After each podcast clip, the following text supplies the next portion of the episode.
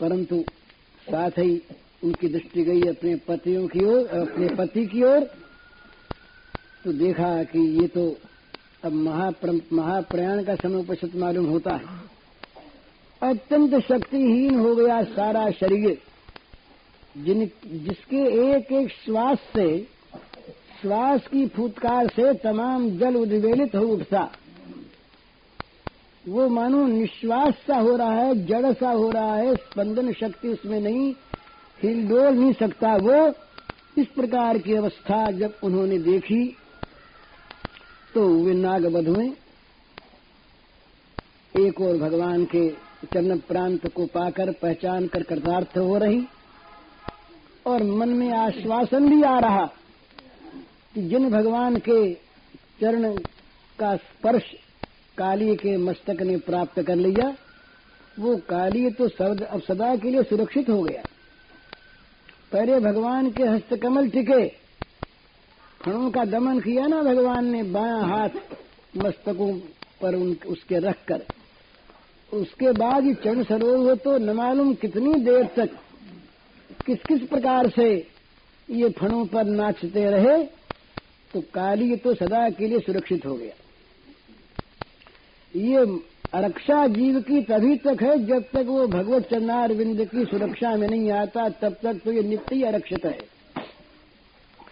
अपने को सुरक्षित माने पर नित्य आरक्षित है। पर जब भगवान के चरण कमलों का आश्रय प्राप्त हो जाता है, किसी प्रकार वे चरण कमल टिक जाते हैं मस्तक पर तो सुरक्षित हो जाता है।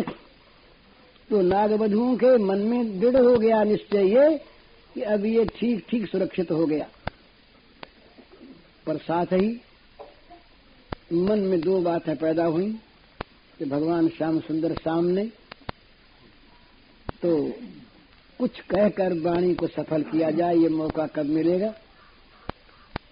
और दूसरे करुणामय की करुणा जगाने के लिए कोई वाणी काम नहीं करती। वो तो स्वयं करुणामय है ही।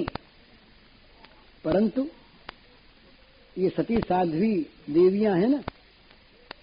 पति का मरण काल उपस्थित सा जी जाए बड़ा अच्छा।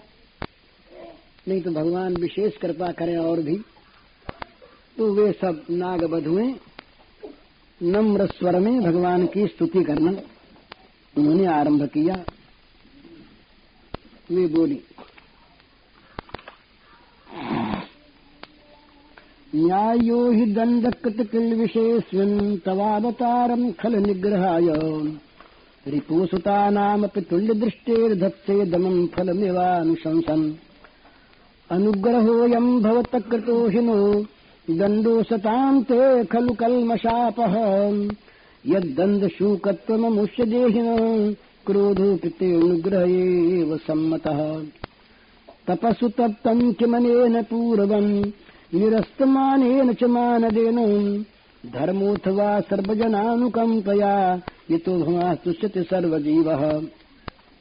कस्यानुभावोऽस्य न देव विद्महे तवाङ्घ्रिरेणुस्पर्शाधिकारः। जद्वाञ्छया श्रीललनाचरत्तपो, विहाय कामान् सुचिरम् धृतव्रता।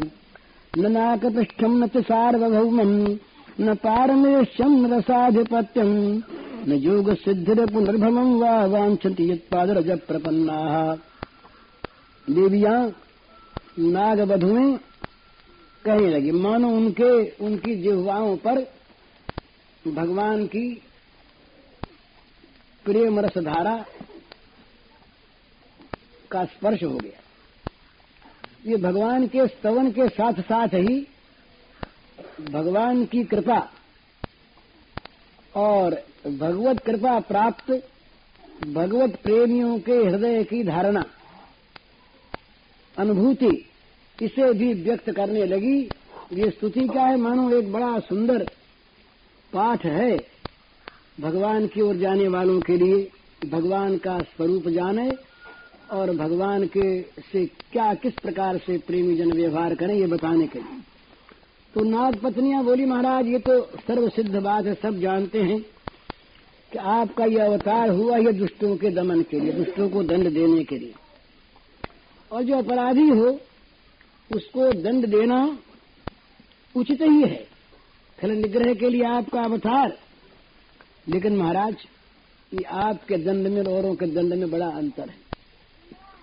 दूसरे लोग किसी को दंड देते हैं तो वो दंड देते हैं शत्रु मानकर। उसके द्वारा उसके प्रति मन में विपरीत बुद्धि रखकर। पर आपका दंड कैसा है? जैसे माँ बच्चे को मारे। कभी माँ स्नेह बड़े हृदय से और बच्चे को दंड दे, बच्चे को डांट है तो वो दंड है या स्नेह धारा है? तो दूसरों के मनों में तो शत्रु और पुत्र में भेद है। पर आप में शत्रु और पुत्र का भेद नहीं है। आपके मन में सभी के प्रति, जैसे पुत्र के प्रति, माता की, पिता की स्वाभाविक स्नेह धारा बहती है इसी प्रकार। तो भगवान, आप अगर किसी को दंड देते हैं रिपु सुता नाम तुल्य दृष्टि, समान दृष्टि है पुत्र शत्रु में तो वो दंड देते किस लिए? कि उसके पापों का प्राश्चित कराने के लिए। उसका परम कल्याण करने के लिए और कोई हेतु नहीं। और महाराज, आप जो कुछ करते हैं, उसमें केवल आपकी कृपा ही भरी रहती है। अनुग्रह हो यम भवत कृतो हिनो। ये हम लोगों पर आपका बड़ा ही अनुग्रह हुआ। माने भगवान के द्वारा जो कुछ भी हमारे लिए विधान होता है, वो प्रत्येक विधान हमारे मंगल के लिए होता है।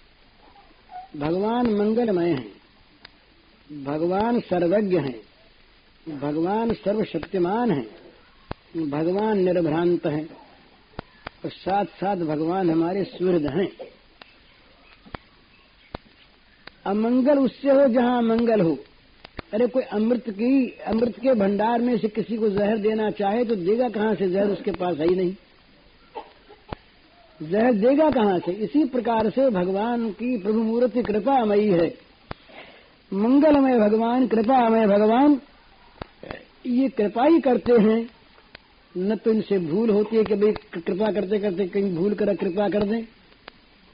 और किस बात में हमारा मंगल इसको वो न समझे, न जाने और जानकर कर न सकें? सर्वज्ञ हैं, सर्वशक्तिमान हैं, निर्भ्रांत हैं और सुहृद हैं। तो वो कहती हैं कि भगवान आपका हम लोगों पर अनुग्रह ये हुआ कि आपका कृपा प्रसाद ही है। दुष्टों को जो आप दंड देते हैं उसके सा, उनके सारे पाप कलमश को आप हर लेते हैं। ये सर्द के ये जो सांप हमारा पति इसके अपराधी होने में तो कोई संदेह नहीं। बड़ा अपराधी है। न अपराधी होता तो सांप ही क्यों बनता? सर्प की योनि ही अपराधी होने से इसको मिली। परंतु महाराज हम लोगों ने ये समझ लिया, हम जान रही हैं कि आपका जो ये क्रोध है, ये अनुग्रह है। निश्चित क्रोधोपित अनुग्रह एवं सम्मत आपका जो ये क्रोध है, ये भी आपका अनुग्रह है, ये हम लोगों ने जान लिया, समझ लिया। तो बोले महाराज, हम लोगों को भी कुछ गर्व होता है, और इस सर्प के जीवन पर भी हम लोगों को गर्व होता है, हम लोगों को ऐसा मालूम होता है कि अवश्य ही पूर्व जन्म में इसने, यहाँ तो बड़ा मानी, और वहाँ वो मान रहित तो होकर दूसरों का सम्मान करते हुए इसने कोई बहुत बड़ी तपस्या की थी। भगवान के लिए तप करने वालों में दो बात होनी चाहिए भला। स्वयं अमानी हो दूसरे को मान दे, और जो कहीं भक्ति के ही मान में आ जाए, अभिमान में आ जाए, उसकी भक्ति जाती रहती है। बोले, हम प्रेमी और सारे अप्रेमी, हम भक्त और सारे अभक्त ये भक्तों में भी इस प्रकार का जब गर्व आता है तो भक्ति देवी हटने लगती है। भक्त तो होता है टिनाद सुनिए चयन तरोरी वशिष्ठ नाम आई नाम आनदेन तो वो नाग वध में कह रही है कि, भगवान, हम लोगों को ये मालूम होता है कि अवश्य इसने, इस सर्प ने पूर्व जन्म में स्वयं मान रहित होकर दूसरों का सम्मान करते हुए कोई बड़ी भारी तपस्या की है? अथवा इसने सब जीवों पर, सब जना अनुकंपा सब जीवों पर दया करके इसने कोई बड़ा भाई धर्म किया है।